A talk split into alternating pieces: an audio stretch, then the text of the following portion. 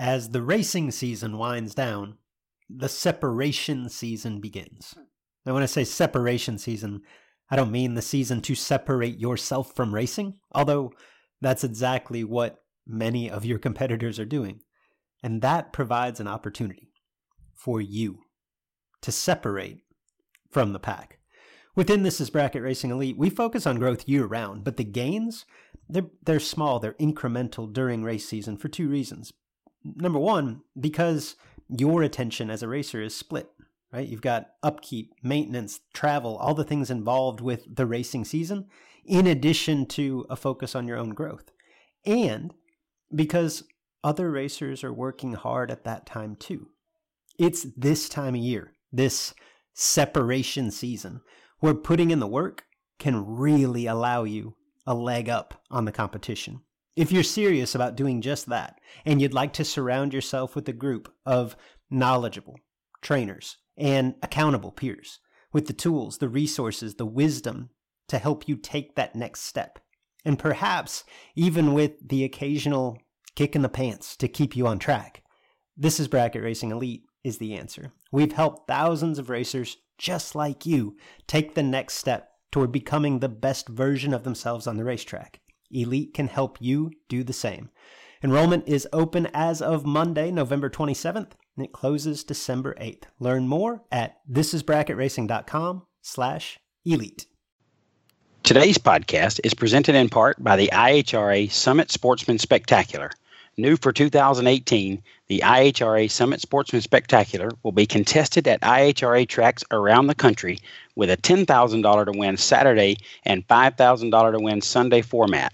By pre entering the Saturday race for only $150, you will receive entry to Sunday's race for free. In addition, today's podcast is brought to you by Bill Taylor Enterprises.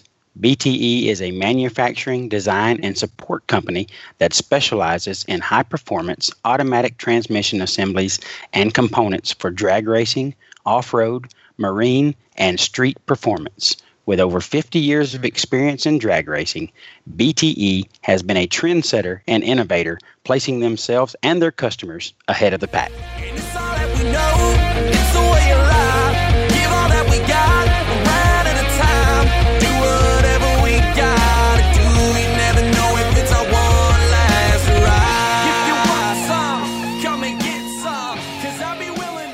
Hello, everyone, and welcome to the Sportsman Drag Racing Podcast with Luke and Jed.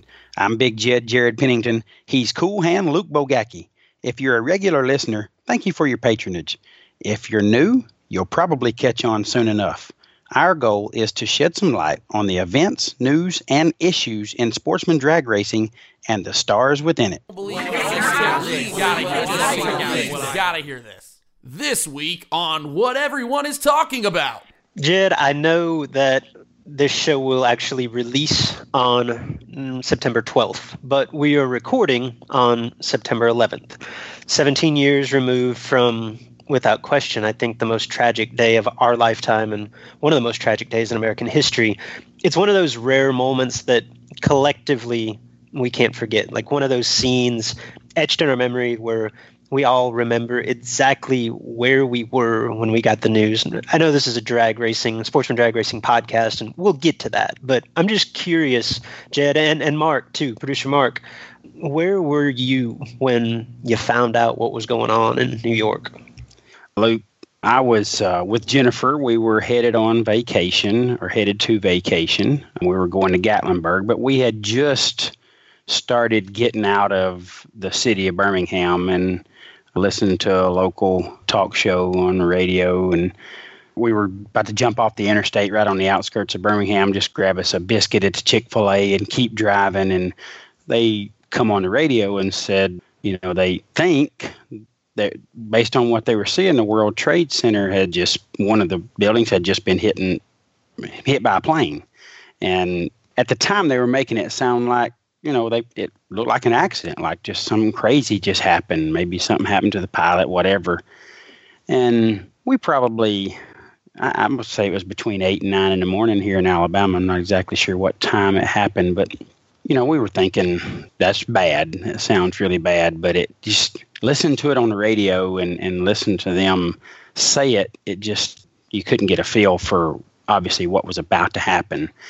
And I guess we rode for another, I don't know, 45 minutes to an hour, and, and you could start telling that maybe this is a lot worse than what it sounded like initially. And then obviously, the four and a half hour or so ride to the Pigeon Forge area from Birmingham, it became very obvious what was happening to our country, you know, that, that, we were being attacked. And you started hearing about the Pentagon and all those things that happened. We're going to the Grand Run, which is a huge car show in the Pigeon Forge area that we, we went to every year.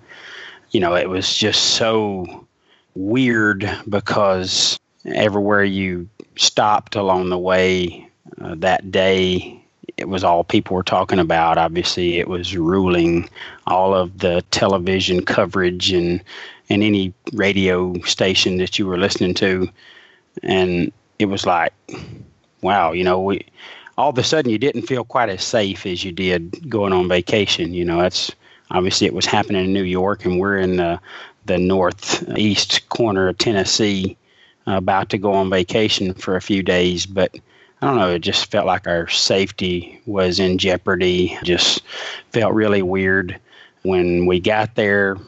Obviously, there was thousands and thousands of people that had already committed to this, staying in hotels, got their cars shined up, doing their thing. So that went on as planned, but it was the spirit of it just changed so much to where people were just so focused on the coverage and what was happening.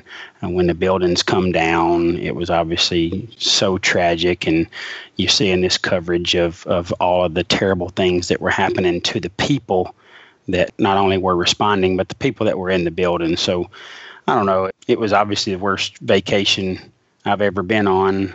So this is just burned in my memory for the rest of my life. It's one of those things you'll never forget. Obviously, I don't think anybody that was an adult at the time is ever going to forget it. There was vigils being held there in that area where you could go and just be with people and try to unite and pray and hope that somehow the news was going to get better as the days, weeks, and months went on. But obviously, it got worse for quite some time. But um, I guess the thing that I remember the most is just the spirit of America and how people came together to support the cause in any way they could. You know, people sending obviously food and drinks and help, physical help and equipment, and people coming together. You know, in my small area where we were having get togethers uh, in my city, you know, just to try to create a bond that would show any kind of terrorist act that you can't, you just can't dominate the American spirit. It's going to overcome all this negativity and and tragedy. So it was a day that hopefully we never see again, but it was definitely one that made me proud to be an American when it was all said and done. It was uh, it created uh, an additional level of pride in my country and uh, the people within it. Yeah, well said, Jed. I think what one of the things that tends to get lost now, 17 years later, and that I, I think you did a good job of articulating is like now we know the whole story. You know what I mean? And it almost seems say like take for granted it's not the right word, but we understand more what was going on. Like that uh, on September 11th, 2001, there was more. I mean, obviously there was a mourning, but there was more confusion than anything. Like no one yeah. understood for the longest time what really happened and why. I mean, for probably weeks afterward. Yeah. Yeah, I really didn't understand what was happening initially. Yeah, you know, just like you said, it was like we're pulling in, get some breakfast, and going on a vacation that we're super excited about, and we're thinking, man, that's a really bad thing. A plane has hit the, you know, hit the World Trade Center. But when you finally realize that it was not an accident, it was an attack on our country and the people in it, it was, it just felt so much different. And it was unbelievable how it just changed our whole outlook on it. But tough, tough day. All right, producer Mark, hmm, turn the microphone on, get you to chime in a little bit. I was uh, I'm the youngest of the three of us here, so I was only in tenth grade actually when it happened, and uh, I was in health class. I'll never forget. I was in the second row from the window, the second seat back. I don't know why. I don't remember. It's so funny how that day you remember such specific things because I don't know where I was in any other class that I've ever been in, but that day I remember exactly where I was sitting, and I remember some rumbling kind of you know you start to hear people kind of whispering and people sort of saying things. And and then we had heard that a plane like kind of like Jed said we heard that a plane had hit the trade center and and um, no one knew what was going on. It's very similar to he like he said. And then it really kind of hit home when the principal came on. And I remember I also vividly remember him specifically saying that all instruction for the day should stop. And that never happens. I mean I'm a high school teacher now. And that you never hear from a principal that all instruction for the day should stop. And he said that there is an event happening that's going to change the face of the world. And he said that we should all tune in. We had TVs in the classroom. So everybody was supposed to turn on the TVs. And we watched the whole day. Now, we still moved from class to class. And I don't remember necessarily a lot of the, the of the goings on after that, but I just I remember watching all day long. I remember watching the second plane hit. We were watching it live when that happened. I remember watching both buildings fall, and then of course the plane that crashed in Shanksville is only that's only 45 minutes or so from where I went to high school. So that really really hit home, and it really kind of the the panic, so to speak, maybe if you'd call it that really kind of set in at that time, and people started to take their parents started to come and get their kids. And there was a little bit more. I don't want to say chaos because there was no chaos that day, but there was a little bit way more confusion whenever people started to find out about this plane that had crashed only 45 minutes or 50 minutes from home. And it was really that was just a really bizarre day. Now, of course, in my daily profession now, I have kids. It just kind of we we're just talking about it with some other teachers the other day kids now we're just getting into classes in the last couple years that weren't even born. I'm a high school teacher, so 9th, 10th, 11th, and 12th graders, and some of them weren't born when it happened. So throughout my career, I've I've dealt with kids that could remember it, and then kids that could barely remember it, and then kids that were alive but their parents had told them about it. Now we're dealing with kids that weren't even born that day, and I think that the I don't teach anything history related, but I always make it a point to speak about my memories from that day every day, just so that we don't forget it, so that all these kids can always remember exactly how that, or not exactly, but how that day felt from our standpoint. So that's sort of my story. Luke, how about you? Yeah, no, I, I echo both of your emotions, I think, and, and really, Mark, my story is similar to yours. I'm a couple years older. I, I was 20 years old on um, September 11th, 2001. I was just starting my junior year in college at uh, Northwood University, which is a small school in Texas. And I'll never, just like you said, like it's one of those moments that's just ingrained in your mind. Like, and it's amazing how you remember the details of that day. I was sitting in a class in the chapel on our campus, and it was Dr. Levesque was um, the lecture to this day. Like, I can't tell you the details. I can't tell you what ancient civilization he was talking about, but the gist or the topic of the conversation and the lecture was that this ancient civilization, the, the emperor, the, the powers that be, their take on combating evil was that the only way to combat evil was with evil. So we sit in this deep conversation along those terms I walk out of that class, and on the, the back of the main building there on campus was like a, a commons area, um, kind of a glass enclosed annex to the building with a couple of TVs.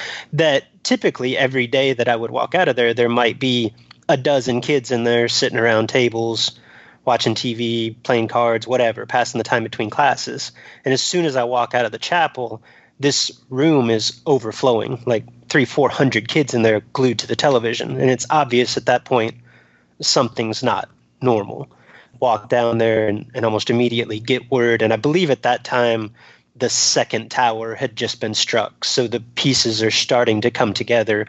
And obviously, everyone is in shock and, as we mentioned earlier, confusion, not really knowing what to do. I walked to my next class. And as you said, Mark, like our instructor had no idea what happens next. And we sat in there for about 20 minutes just talking about what little information that we had as a group about the situation.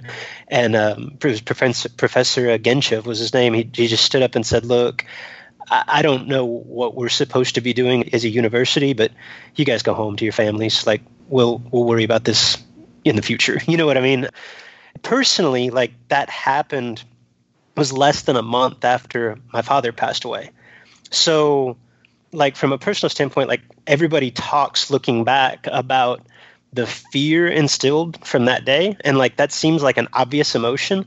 And i don't know for me like if i was just so numb from losing my father like i don't remember feeling that. I just remember going what in the world is the world coming to? You know what i mean? Like what is going on here? And just confused numb and just i don't know the everything about that day, like you say, is just so etched in, in memory. And I think now, beyond the the tragedy, beyond the the fear of that day, now 17 years removed, I think what stands out most, at least in my memory, is the heroism, like the camaraderie, like you said, Jed, the togetherness of our nation in that rebuilding process, the rebuilding, the mourning, the recovery. Today, we live, I think it would be difficult to argue that we live in one of the most divisive times in our nation's history. Like, say what you will about our government and our president, like, you, as with anything, we take the good with the bad, but our country is not together, right? It, far from it. The most divisive I've ever seen in my lifetime. And if there is good to come of this, and particularly this now Patriots Day that we of celebrate's not the right word, but that we recognize each year. It's that I think for at least one day, I feel like we all come together to form that common bond of compassion, sorrow, and more than anything, just pride in being an American. Yeah, very well said. Like that. Um you know it's it's a day where we all went through about every emotion you could. You know immediately my simple mind was led to think is this an act that thousands of people are part of this organization that's attacking our country? What's the next target? But you know as tragic as it was it was a, a fairly simple minded thing and hit specific targets and fortunately did not spread anywhere else in the country as that would have just added a lot more pain and sorrow for everyone. But it's definitely inspiring to see how people come together government and, and civilians and everybody else to to rebuild and continue on and get through it, but um, it's definitely something that you you might get through, but you won't ever forget. So, uh, to everyone that was affected personally by this, uh, I'm, I'm, sure there's some listeners out there that that have a personal connection to this one way or another. Uh, again, thoughts and prayers for you for how this affected your life, but uh, definitely proud to see that uh, America came together on that day and many days beyond to to rebuild. He's on fire. It's time for Who's Hot in Sportsman Drag Racing. BTE Who's Hot. BTE builds products that you can depend on whether it's a complete top dragster or top sportsman power glide transmission, a torque converter for your specific combination, or any transmission component or bolt on item, the folks at BTE and Memphis Performance have what you need to succeed in today's ultra competitive world of sportsman drag racing. Shop online at bteracing.com. Luke, uh, as we mentioned, there was not a ton of bracket races to go looking for our hot driver this week. There was uh, some NHRA Lucas Oil Division, a couple of those events that got completed, and that actually produced just what we were looking for in our Who's Hot this week. Yeah, Jed, this week's BTE Who's Hot goes to Kyle Bigley. Kyle was the Super Comp winner of the NHRA Division One event up at Epping, uh, New England Dragway, which basically I don't want to say cemented, but put him in real good position to go ahead and clinch the Division One Super Comp championship this year. And that's young Kyle Bigley, college student. Thus far, he's only been to I think this was his sixth divisional event of the year. You only get to claim five of them. Epping was his second win, plus a runner-up plus a semifinal.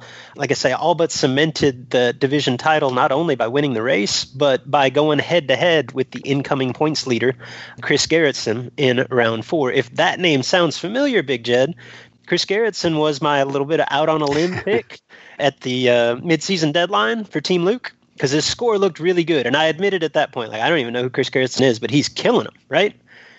I don't want to say that Chris let me down here in this head-to-head matchup because I'm sure there's no one more upset about the outcome of this race than Chris Gerritsen. But this was basically the race for the division championship, and Chris Gerritsen went like 849. The index is 890. Come on, Chris.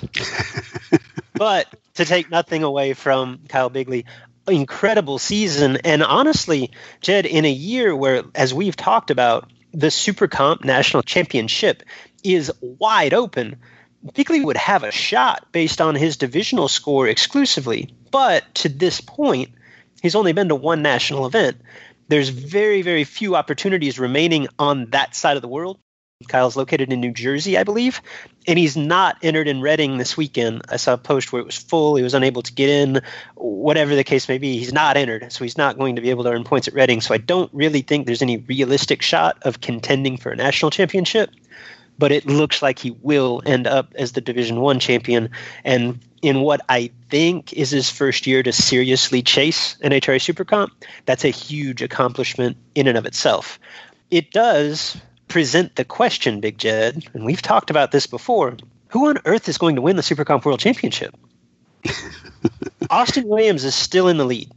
Austin's last race, he went to the Denver National event and the double at Topeka in late July, and at that point had a score that you said, okay, that's nice. That's probably going to get him in the top 10. It's not a championship score. Austin himself would be the first to tell you there is no way that he thought that that score would still be leading the national chase in mid September. Yet it is. It looks like, if you just look through the top 10, Austin has as good a shot as anybody if you look a little bit further down the list, we talked a little bit about Don Nichols from Nebraska.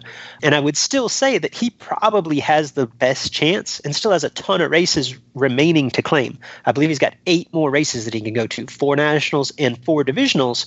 But again, it's mid September. Like you're running out of opportunities. And again, um, Don Nichols, I don't know if this was full or if he couldn't make it that weekend, whatever. He's not entered in St. Louis in a couple weeks. He is entered at Dallas.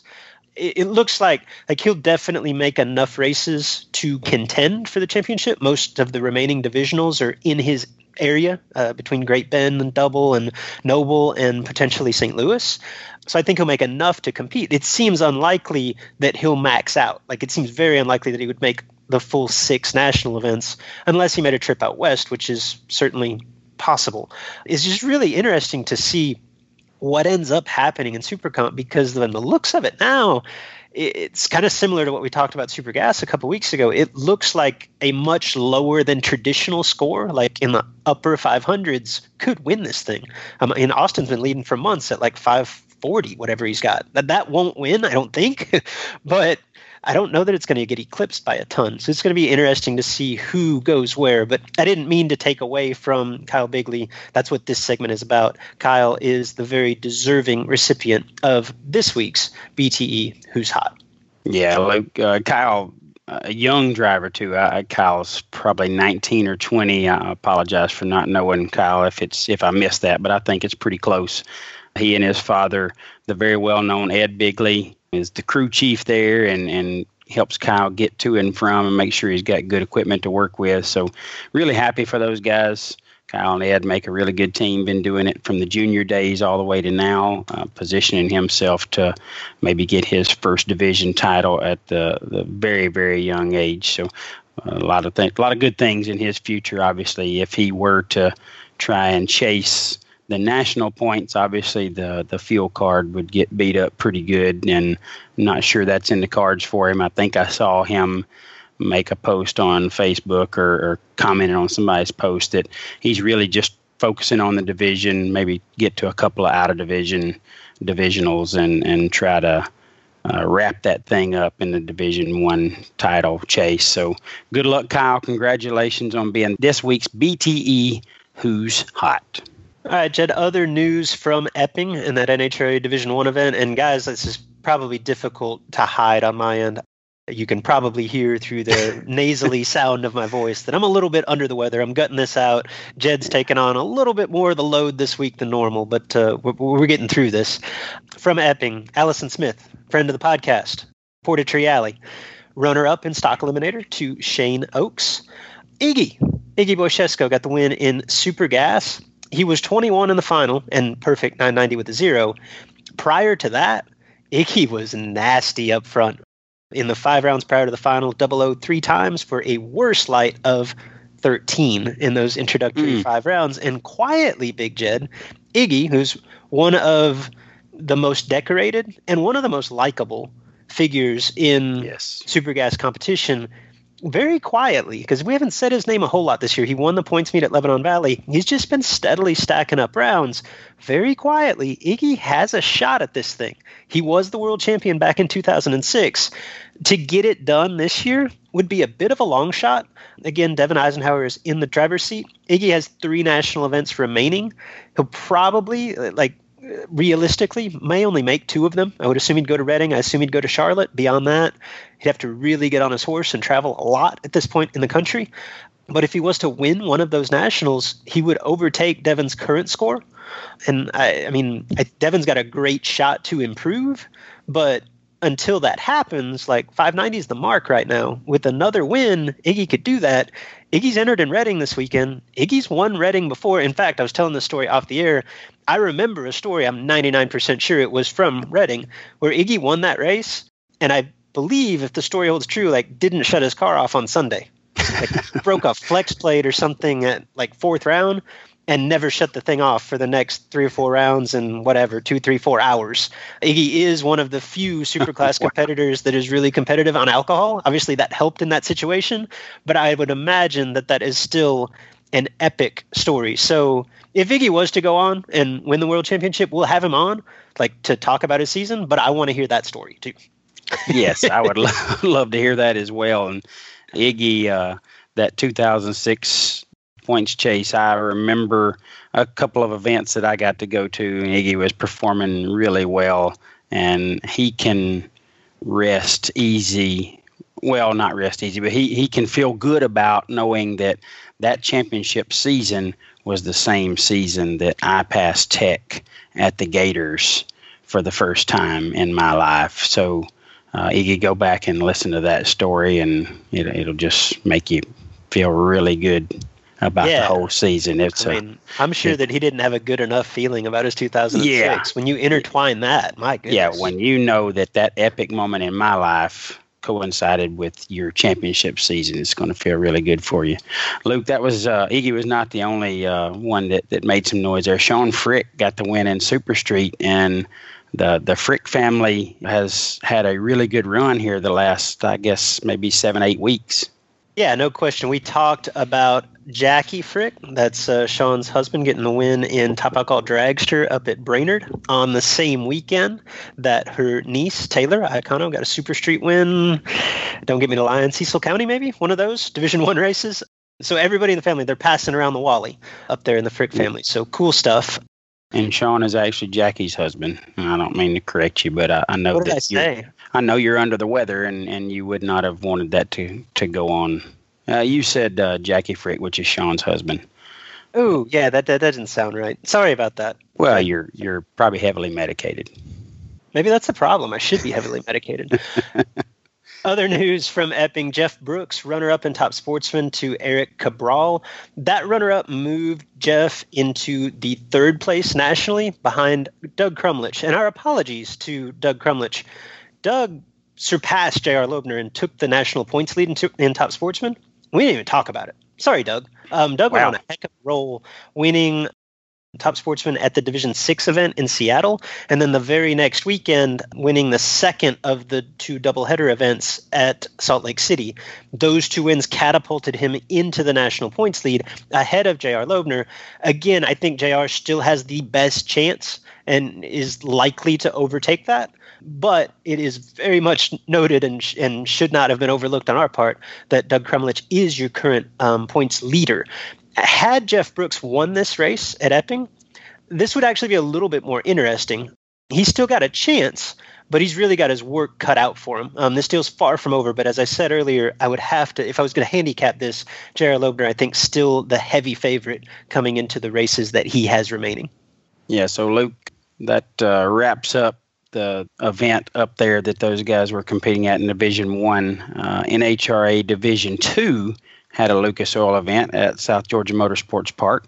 Yeah, I know a lot of people are familiar with that because that totally wrecked the Alabama Slammers' opportunity to go compete at the All-State Challenge, but that got postponed until next month. So maybe we're back in business.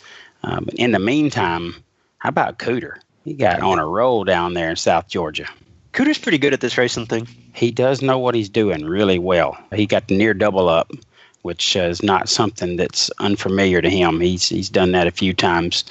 He come up runner up to uh, Jeff Longany in the super stock category.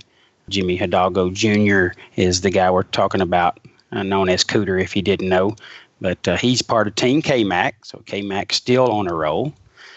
He got uh, Cooter got the win in stock over Daniel Young, another fine young talent right there, no pun intended. Cooter comes up short in super stock, comes back, gets the win in stock. Formerly Team Luke. That means yeah, I mean, he's not anymore. obviously had a ton of faith in Cooter starting the year. The year didn't start well for him. Let's be quite frank. And even this win, I don't think really puts him as a contender in the national points chase. So I don't feel bad about waving Cooter off the team. But when we redraft this in 2019, he'll be at the top of my big board. Got a lot of respect for Cooter, and he showed through with that this weekend. Super comp down at South Georgia. Ray Ray Ray Ray Miller got the win over Buck Holmes. The only real impact, potential impact on the national points chases from South Georgia was in Top Dragster, where Mark Jones, Louisiana racer, got the win over Eli McGee. That gives Mark an outside shot at the title. Uh, remember, if you do remember, he started the year on fire. I believe Mark won the first two um, Lucas Oil Division events that he went to and has been relatively quiet since. Now, he's got a chance to catch Paul Nero, but he's got to get on his horse. Um, with four races remaining, Mark Jones would basically have to make two finals and win one of them out of those four events to surpass what Nero's got now, assuming that Paul Nero didn't improve. So basically, if, I, I, still think Nero's in the catbird seat there. If anyone, uh, Mark Jones included, is going to top his score, it's going to take a monumental effort. Yeah, and uh, for Team Jed's sake, um, no, I'm not rooting against you, Mark, but hopefully Paul Nero holds on. Top sportsman Luke Dillon Stott got the win over Bruce Duncan, and our buddy Matt Weston rounded it out in Super Street again, getting a win and taking a commanding lead in the Division Two points. And uh, he's obviously the Division Two champion from 2017. So Matt looking really good to try and do a repeat here in 2018. Uh, Luke, real quick before we uh, pay some bills and, and get to the next part of the show, I want to say, um, I guess, uh, congratulations to our buddies Greg Dillman and Alan Neff for a great run of the No Box Nationals. Those guys actually have uh, called it quits on the promoting side of the No Box Nationals after 11 really good years, I, I, got to go to that event quite a few times, and those guys did a wonderful job. But they're moving on to a next part of their lives, so they got a lot going on with kids and family, and uh, needing some time to dedicate to that. So I want to say thanks to those guys and their families, uh, Dana and Aaron, and everybody that was involved uh, with Greg and Alan on the No Box Nationals um, 11 year run. Those guys did an awesome job, and uh, we appreciate all they've done for our sport. Yeah, I got the opportunity to attend a couple of No Box Nationals over the years and was honestly looking forward to that event going forward as I get my Vega back together. Um, but as you said, I think the narrative around some of this stuff is always going to be, particularly in this time, that there is so much competition and there are so many races that some of them have to get eliminated, have to go away. And that may be true, but that is not really the case here, Big Jed. This was mm-hmm. always mm-hmm. a very successful, extremely well run event. And as you said, Alan and Greg just reached a point where other priorities have taken over and again just made the mutual decision to uh, to pull back the reins here on the No Box Nationals. So kudos to them.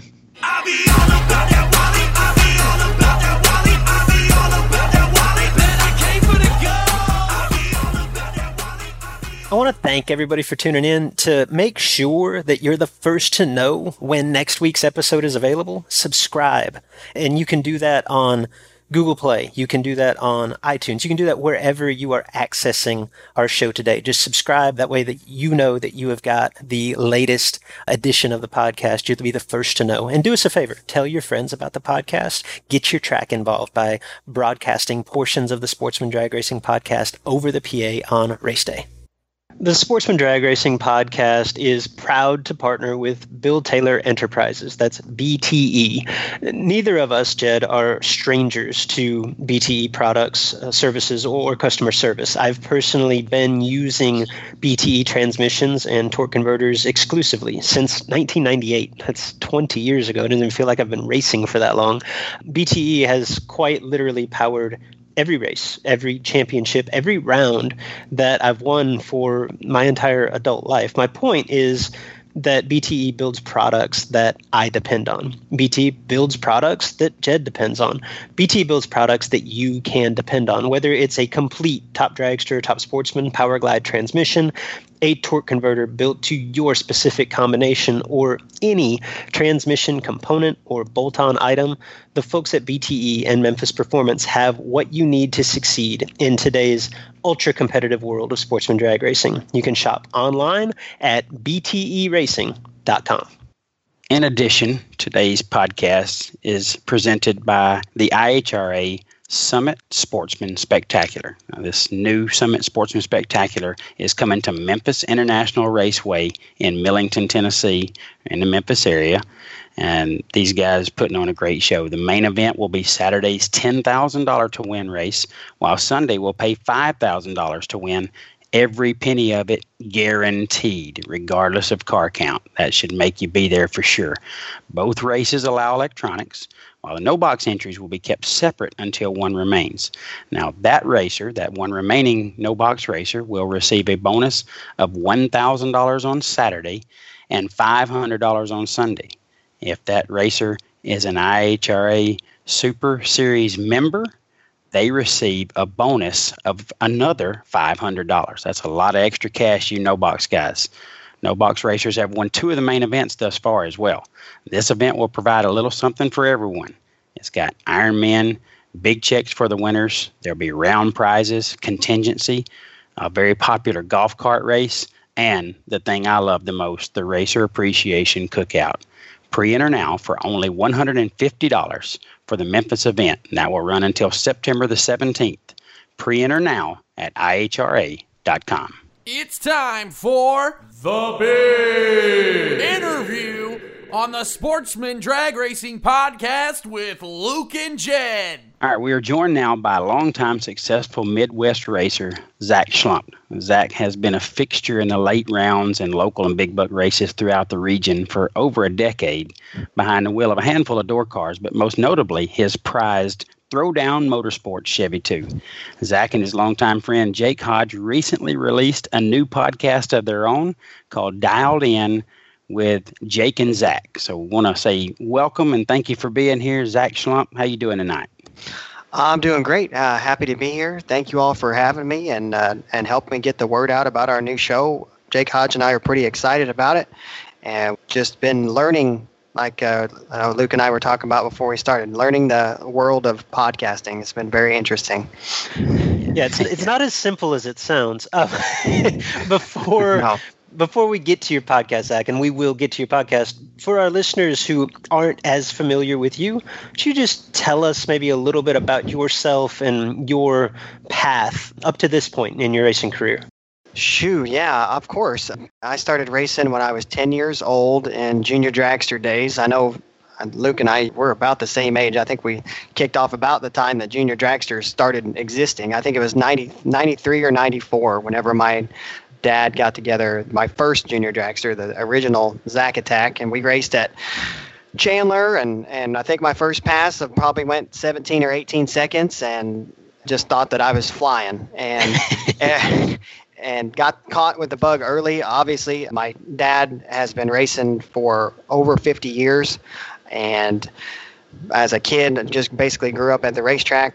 Pretty typical story in that sense. Uh, it was always a family affair. I couldn't wait to start racing, and you know, got going with the junior dragster, like I said, at 10, and, and then at 16, started driving the the Chevy 2 that belonged to my dad then and now belongs to me and it's just been a, a slow evolution of uh, you know from a mid to high seven second door car with a stock front end on it and not much you know in the way of power to uh, now we're you know on 620s with the with the 383 on alcohol and we've back halved it we front halved it and know, been a fairly successful with it. Won a couple of local track championships at Chandler, one in 2005, the other in 2008. Uh, had some decent success at bigger races.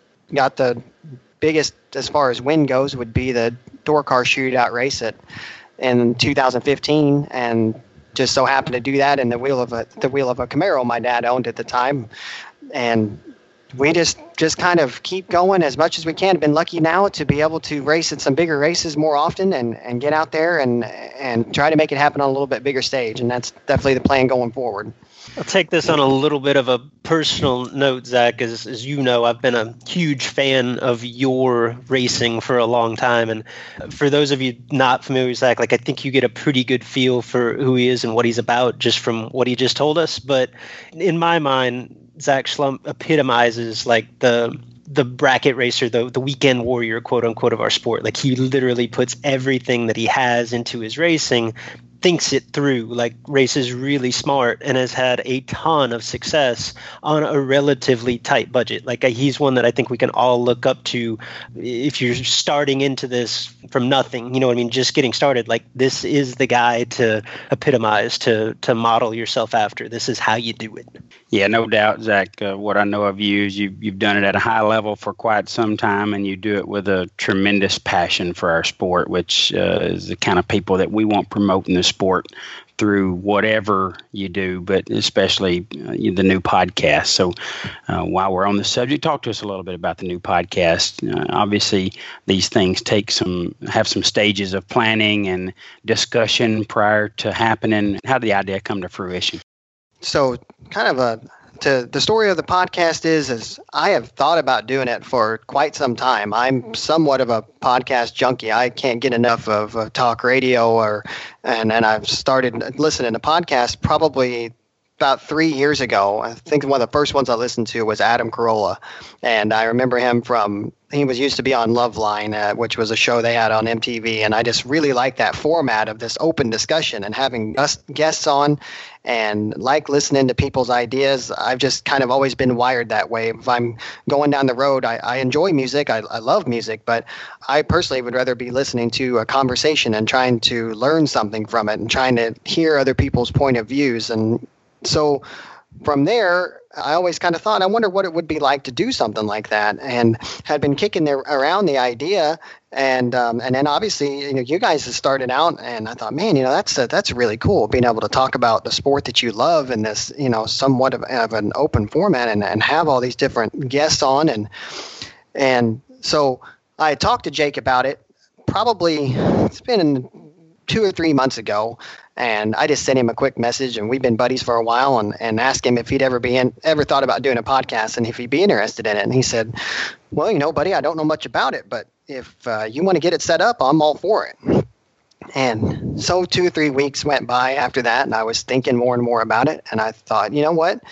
There's no better time than now. It's time to just just do it and give it a shot and just learn as we go. And sure, we're going to make mistakes. It's not going to be perfect right out of the gate, but and I, also I figured you know and the Sportsman Drag Racing podcast is is fantastic. Everybody seems to be received really well. I know I love listening to it every week, and I figured you know it's a, it's an hour long show where there's seven days in a week. There's 24 hours a day. There's plenty more time and room for for another podcast out there to talk about bracket racing. So, uh, you know, from there we just uh, recorded the first show with a lot of bumps and bruises, but but got it out there, and and uh, and from there now we're uh, just released episode three. So be honest, you had to really be thinking if Luke and Jed can do it, pretty much anybody can. So we're going to give this a run. no, not exactly. You all, I think you all do a fantastic job, and you uh, you you raise the bar very very high, and I know you always have probably you know you have experienced this as well. Listening to yourself is such a different experience. Going back and, and listening to the recording, and I thought, my goodness, do I really sound like that? And all the ands and ums, as I as I know I'm still doing, but I'm I'm more conscious of it now, and I'm, I'm working on it. Yeah, that's the tough part because to some extent you have to listen just so you know how awful it sounds and what you can do better. Mm-hmm. But on the other half, like half of our episodes, I don't ever go back and listen to. More than half, probably. They just don't want to know. Um, we know the ones we want to hear and the ones we don't. yeah, good point. Good point. You did confirm what we all suspected, Zach. You are the brains behind the podcast. Obviously, Jake is the is the looks and the humor, but Zach is the brains. That's what we had all assumed. Hey, uh, we need those guys too.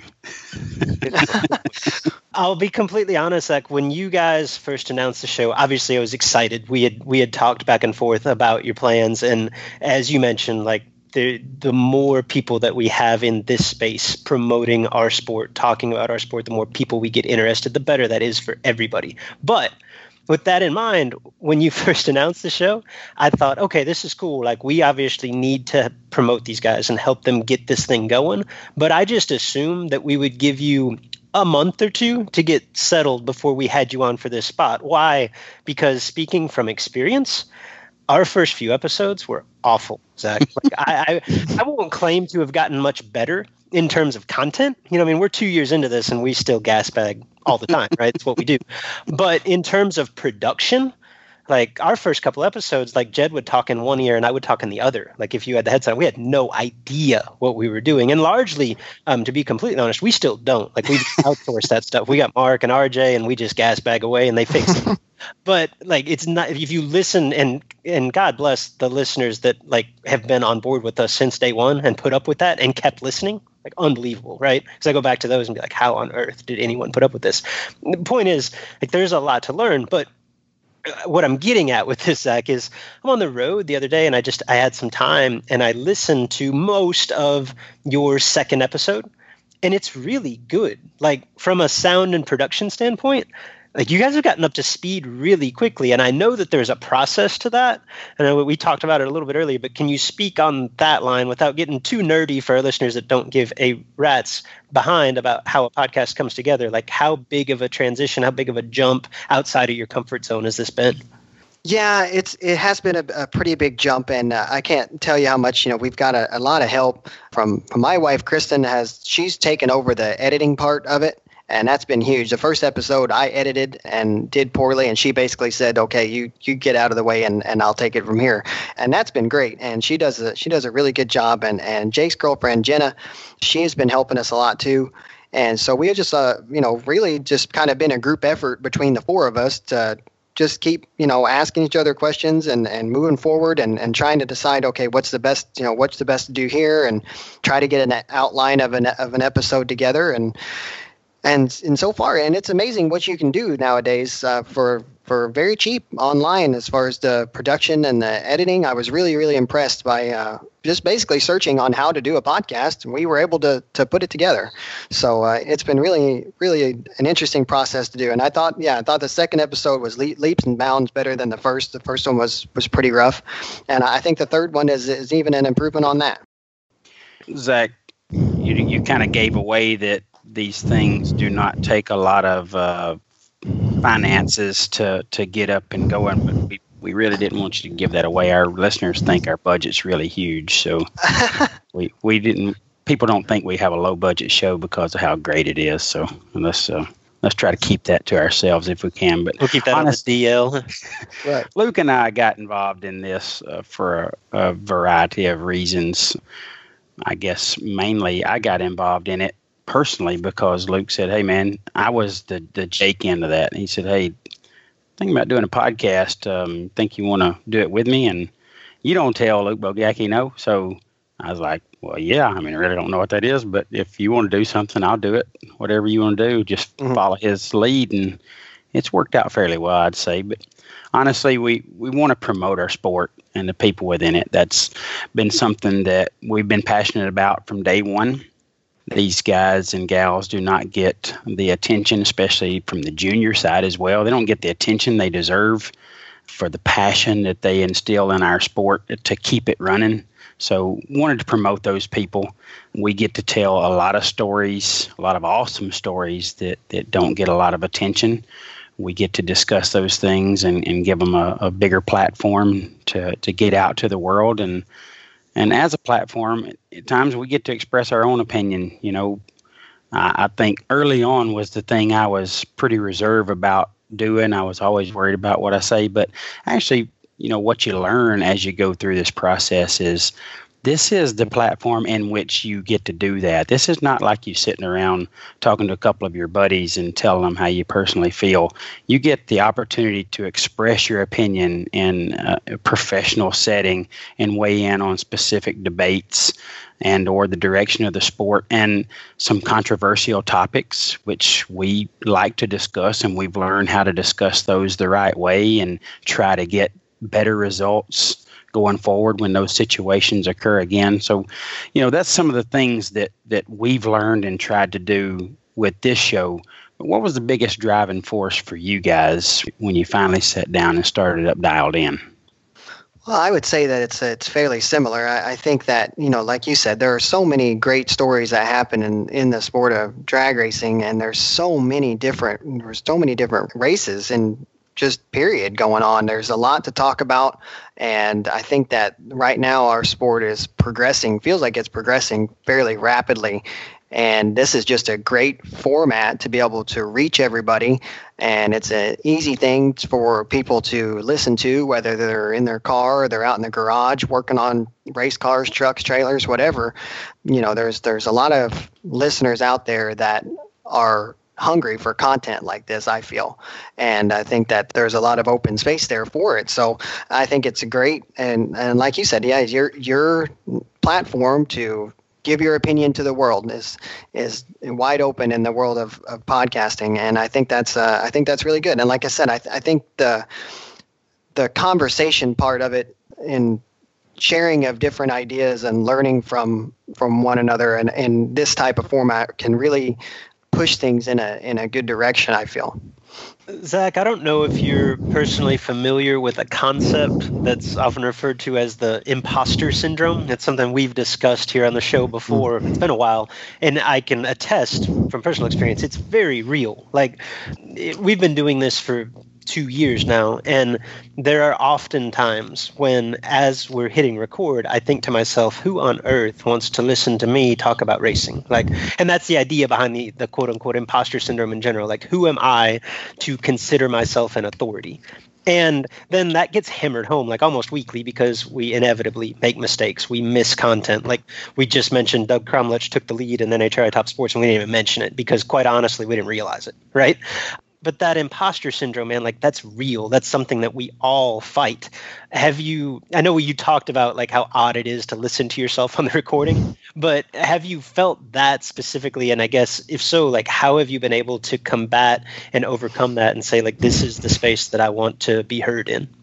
Well i think that what that comes down to is just kind of um I, I, think that's a fear that that would be that would be definitely be common in this situation. And yes, you're you're putting your ideas out there for everyone to consume, and then they can form whatever opinions that they may on it. And that is somewhat of a scary prospect. Of course, anything that's put out there, we all know there's not there's no way to make everybody happy, and not everybody's going to like it. So I just think for me, and that was probably a hindrance in in in what held me back from doing this sooner was that type of, of fear. And I I think that you know once you can you can get over that and just go ahead and, and put something out there and sure and not everybody's opinion of it is going to be is going to be all you know five stars but i think that you know if we can put out something that's that's decent to listen to that has good subject matter you know that we can we can talk about racing and, and talk about the stories within racing then there's going to be people out there that are going to like it. And that in podcasting is a great way because that's so measurable. You can see exactly how many people have downloaded, how many people have, have followed it, subscribed it um, across multiple platforms. So it, that's how people can vote on on whether they they think listening to your opinion is worthwhile. So I, I think it's a it's a good format for that. Yeah, without question. What you come to realize to that imposter syndrome, so to speak, like the most successful people you know or are aware of have the same fears in their most private moments. Like the best explanation that I'd ever heard of that was I guarantee you that the president wakes up at least every now and then looks himself in the mirror and says, "Who on earth am I to run this country?" But then yet he goes on and does this. Now, granted, when I read that, they were talking about Obama. Like it's kind of hard to picture Trump questioning himself in any way. Like that's really not his personality. imagine in those private moments, even someone in that much power with that much self confidence has a lot of the same internal fears, and we just figure out a way to overcome them. For sure. Yeah. So, so Zach, and and again, what you guys will go through. I'm a I'm known as an announcer for big buck bracket racing, and I'm a kind of guy that likes to get on the mic and have fun with people and call for food. So, the kind of guy who needs to be loved. I, I, I got to feel good. I got to make sure everybody loves me and, and feels good about what I'm doing. But when you start giving your opinion, especially on controversial subjects, what you learn is sometimes they don't exactly love what you're saying, but you know, you still are doing a good thing by offering your opinion on a platform like this. So that leads us to to this. Is there a specific type of story that you want to tell or point that you want to get across that you see the podcast providing the medium to accomplish? From that standpoint, uh, just I mean, what we're trying to accomplish is just to spread the the sport of bracket racing further. If we can we can reach more people, we can get people engaged and talking about it more, then it can be nothing but good for the sport. I feel, and you know, like we've covered, there's so much content out there, you know, to be to have opinions on and to and to talk about and and to have um, you know to have great to great complex discussions about in our sport that I think that there's um I think that I'm losing my train of thought. Sorry. Good thing is, I know you can edit this out. well, no, and, and there's no editing needed for that because we understand how you can lose your train of thought. But basically, I feel like the, the path you were taking was that you're just trying to better the sport. You're not really trying to create a platform that gets to tell Zach Schlumpf's opinion on everything. You're no. you're trying to do good things for our sport and continue to highlight the important topics and people and and other things that make our sport so wonderful. Yep, that's right. You hit it exactly. And then we all know, I mean, how many great people there are in this sport. It's just amazing of how many great friends and how many people that I feel like are family, basically, that I've met and grown up with around drag racing. So uh, it's a great thing to talk about. I mean, it's just a very, uh, very expansive topic for sure. And um, also, I, w- I do want to make sure I mention that we have had a lot of help getting the podcast off the ground from a couple people and businesses. And number one that I have to mention is Steve Law and Law Chevy. Thank you, Steve. You are awesome. And also Jeff Sarah at Emotion Solutions. So, if I can just do a little shameless plug to tell everybody, we do have some exciting announcements on episode three regarding those two sponsors. So, I'm not going to give it away. Just please take a listen and uh, and like their pages and tell them thank you. Yeah, a couple of good guys you mentioned, and uh, guys that uh, perform very highly in their own right. So, looking mm-hmm. forward to hearing that announcement.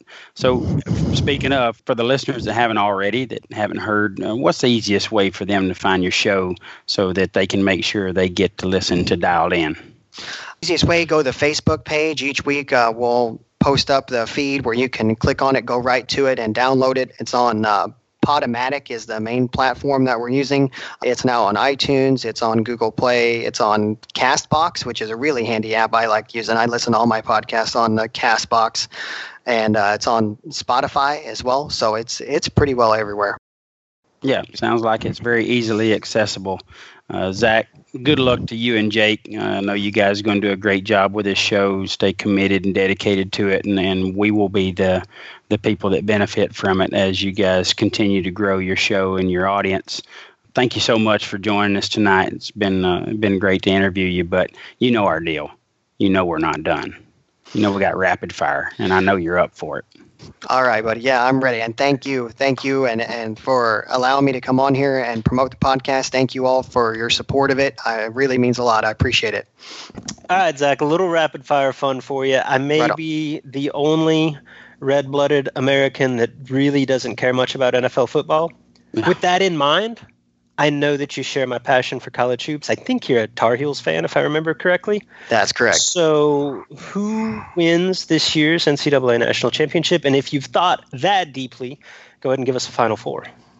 Ooh, man, it almost pains me to say this. Um, well, I'm going to stick with my heels. I can't go. I mean, uh, but I'm going to stick with my heels for national championship. As far as uh, Final Four goes, I haven't really thought that through too much. I know Duke is strong. I will put the, I will put them in the Final Four, even though that hurts really bad. Other than Uh, that, that's where I thought you were going initially, and I'm like, oh my god, we're gonna have to shut the the podcast down. Don O'Neill's gonna hang you. No, I'm not going to say that. I will. I'd say I, that they'll make it to the final four, but they because they're they do look really strong.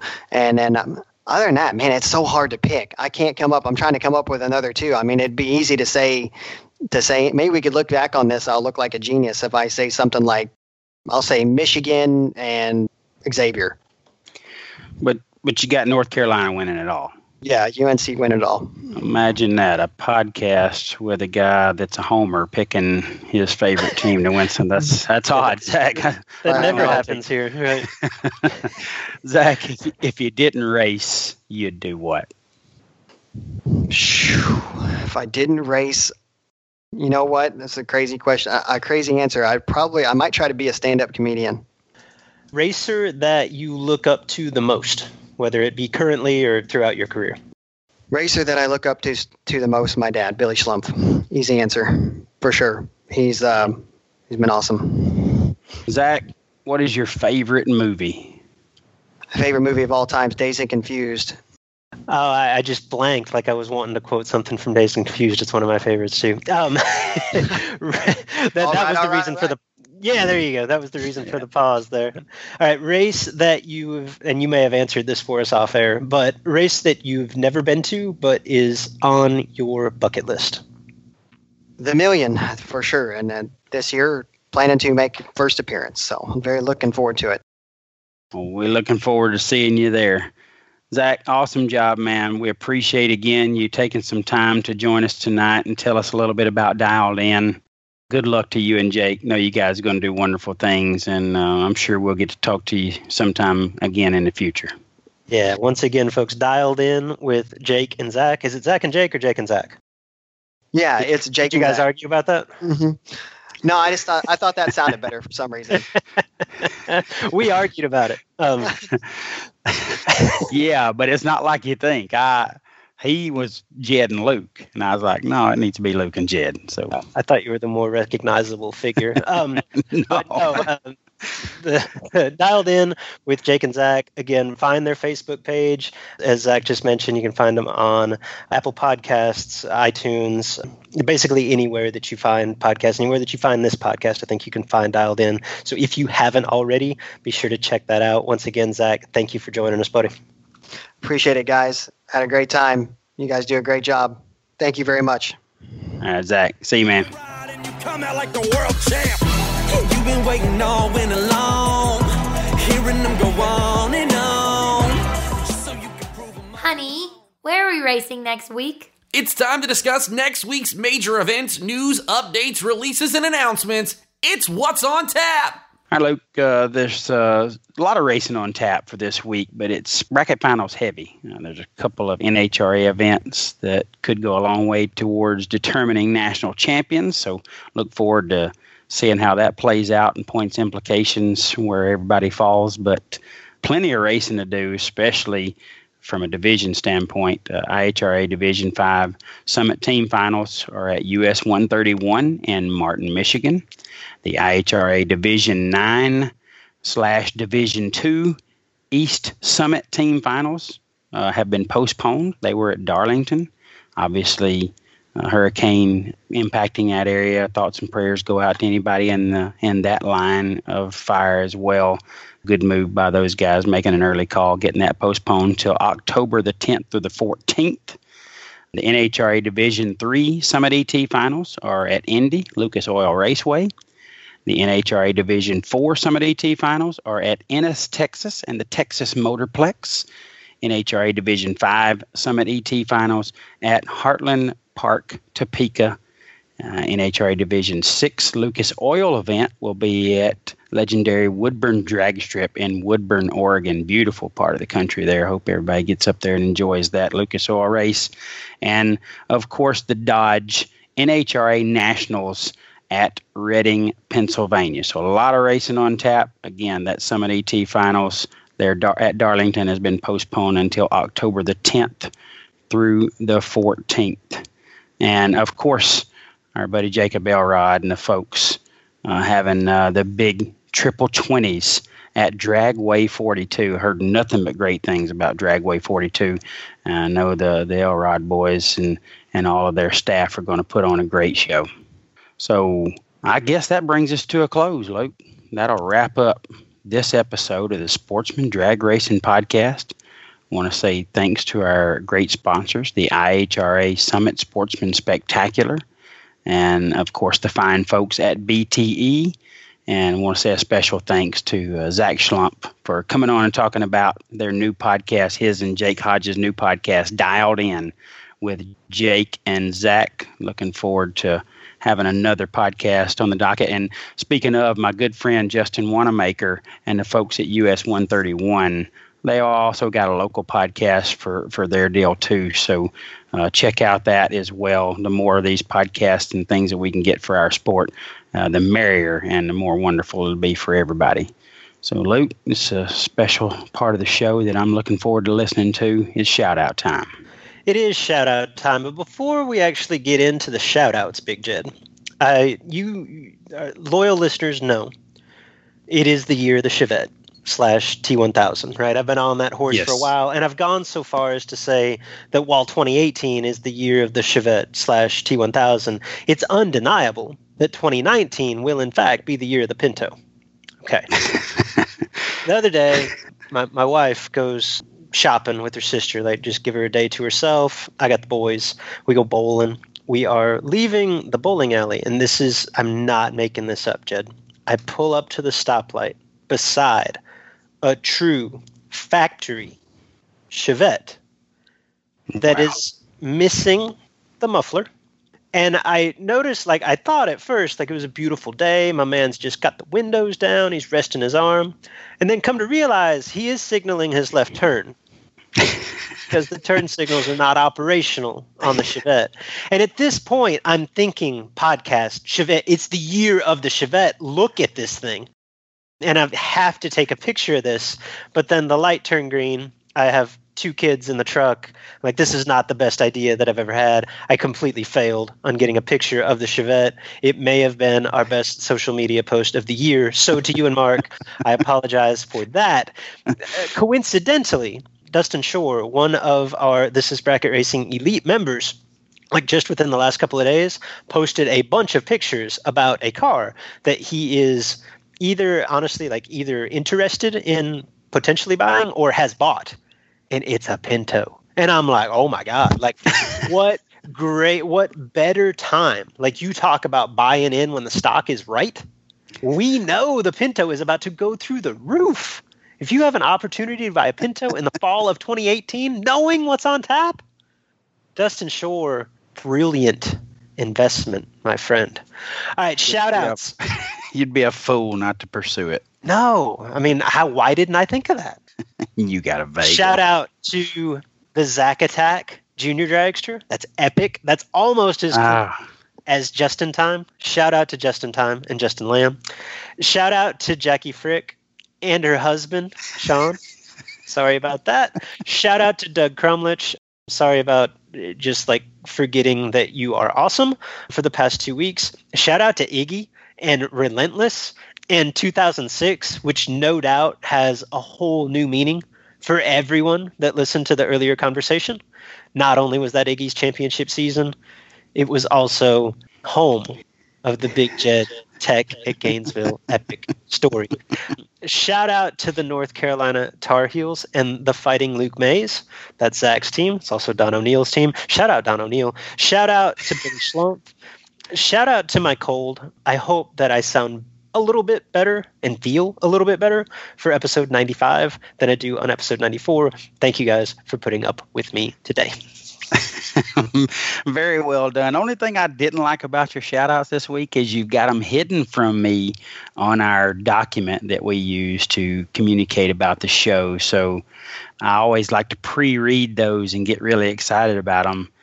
So I don't know if I like this way or not, but still very, very well done, sir. I'll get back to that. I, I had a listener tell me that they could hear me typing in the background so I wasn't going to put them on the Google Docs, but maybe I just need to be cognizant of muting my microphone when I'm typing in the shoutouts as we go. So I'll work on that. I'll get better. All right, guys, be sure to tell us what you think. If you think Luke's typing too much in the background, tell us. That's okay. You can message us with anything that you want to tell us right there on the Sportsman Drag Racing Podcast Facebook page, or you can at either Luke or myself right there on the Twitter. Luke is at Luke Bogacki, B O G A C K I, and I am at JP11X. Thank you for tuning in. It's been a fun show, and we look forward to talking to you again next week. Until I get it in. Attitude like I am already winning it. Foot breaking in anything. Bottom ball before a 10. I'm rolling in the cutty switching. Enrollment in This is Bracket Racing Elite is now open. You've heard me discuss, or at least reference, This is Bracket Racing Elite. It is the premier offering of our website, thisisbracketracing.com.